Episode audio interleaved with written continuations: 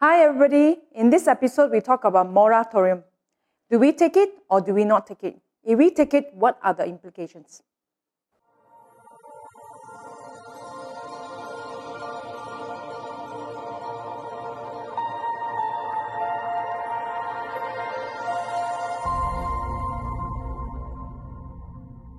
Hi, everybody. In this episode, we talk about moratorium.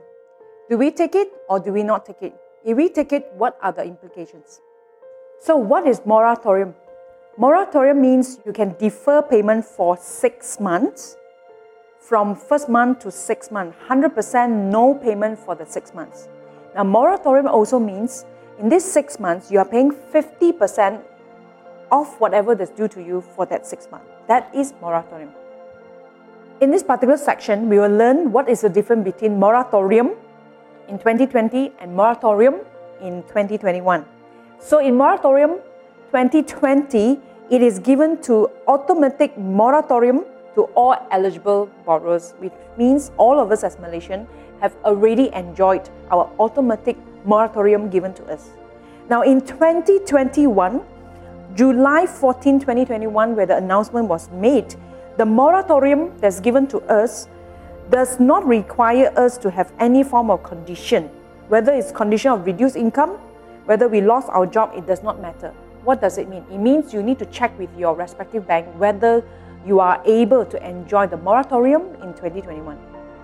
So let's look at Malaysia. We have B40, we have M40 and T20. Who are the B40? B40 are the people who are earning income below 4,850. Now M40, what does M40 means? M40 means middle 40%.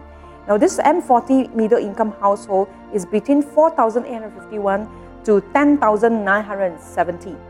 So let's look at who are the T20. The T20 are the people with upper class household income that is more than 10,971. So coming back to the moratorium, each category of uh, classes of people will have different decision making for B40, because the household income is about 4,800 below, so with this challenging inflation and these challenging times, which is managing finance in challenging times, so B40 in most occasions have no choice but to enjoy and to take up the moratorium for 2021, which is July onwards. For the M40, what is the thinking process and what the evaluation point they have for this July 2021 moratorium? They will be thinking, should I take it? Should I not take it? What are the interest payable? If I lose my job, how soon should I take it or should I not take it? And when do I take it? Because moratorium are able to be taken immediately now or any time you need to take, you just have a six month. It means if you take it on October, you add another six months from there. You take it in November, you add another six months from there. So that's what M40 will be thinking. Now T20 is slightly different. T20 are the household that income more than 10,971, they will be thinking differently for this moratorium. First, they will be thinking, is the what is the total interest payable if they delay this particular six months? Second, they'll be asking themselves, what else can my money do better? Can I have a better interest or compounding growth from the savings of cash I have for this particular one? And third thing, they are looking at a holistic opportunity cost between now, then, and future. So therefore, three different background, three different decision making. So who is eligible for the six-month moratorium or the six-month half moratorium? Just to explain to you, in 2021 moratorium, it is offered to all Malaysian, provided there's no special condition whether you have a job, you don't have a job. It's open to all Malaysian. You can just call your bank and ask whether you are eligible for this particular moratorium. However, the three conditions that the bank may not offer you this moratorium for July 2021. Number one is that you should not have any overdue more than 90 days. Number two, you should not be going through any form of bankruptcy. Number three, you shouldn't be in any proceeding on winding up proceeding. So these are the three conditions that will limit you to be able to enjoy this July 2021 moratorium. Let me give you an example. Assuming your property is 300,000 and your interest right now is 3.25 interest payable. And what happens uh, to this 20 year loan? let me give you an example. Huh? Let's say, for example, this particular person, the installment payable for this property is 1007. If you take six month moratorium, there's no payment for the six months. It means zero. You don't have to pay any form of installment. But if you have an exercise to take the 50% of the moratorium, your monthly installment for this property is 851 ringgit. Okay? So now, what happens on the seventh month? The ordinary is about 1007, which is ordinary that you have to pay. And then if you have uh, taken the six month 100% moratorium, when you come to the seventh month, from zero payment to now jump back to the original, which is 1007.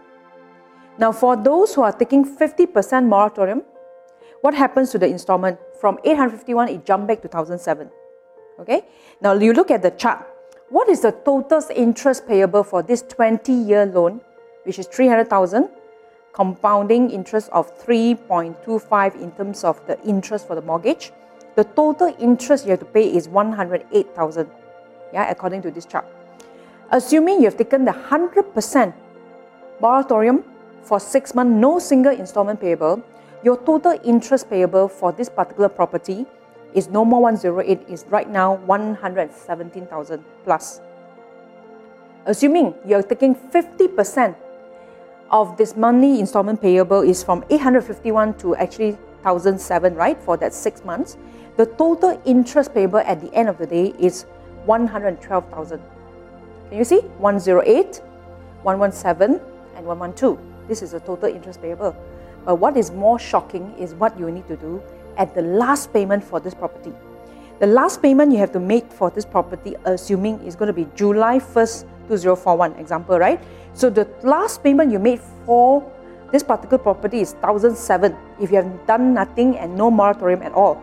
But you have taken the six month moratorium, your last payment for this particular property, which is on July 1st, 2041, your total interest or the last payment that you have to make for this particular property is 20,855. So what happens if you take half moratorium? I mean, you're paying 851 for six months, and then at the last day to finish off this particular last payment for this property, your last payment will be 11,325. So therefore, what is the implication if you take the moratorium versus taking 50% the moratorium. The difference is the interest. The last payment you have to make and the total interest chargeable. So it's up to you before you make the decision. If you can afford to pay, will, I would recommend you to pay off the uh, installment. If you cannot afford, then you must very clear what is the interest payable at the end of the tenure. At the same time, the last payment. The last payment you have to make will be extra, not 1007, but additional 20 plus thousand or 11 plus thousand. So these are the calculation your banker is supposed to calculate for you. So before you make any concrete decision, very, very clear and very mindful what is the implication.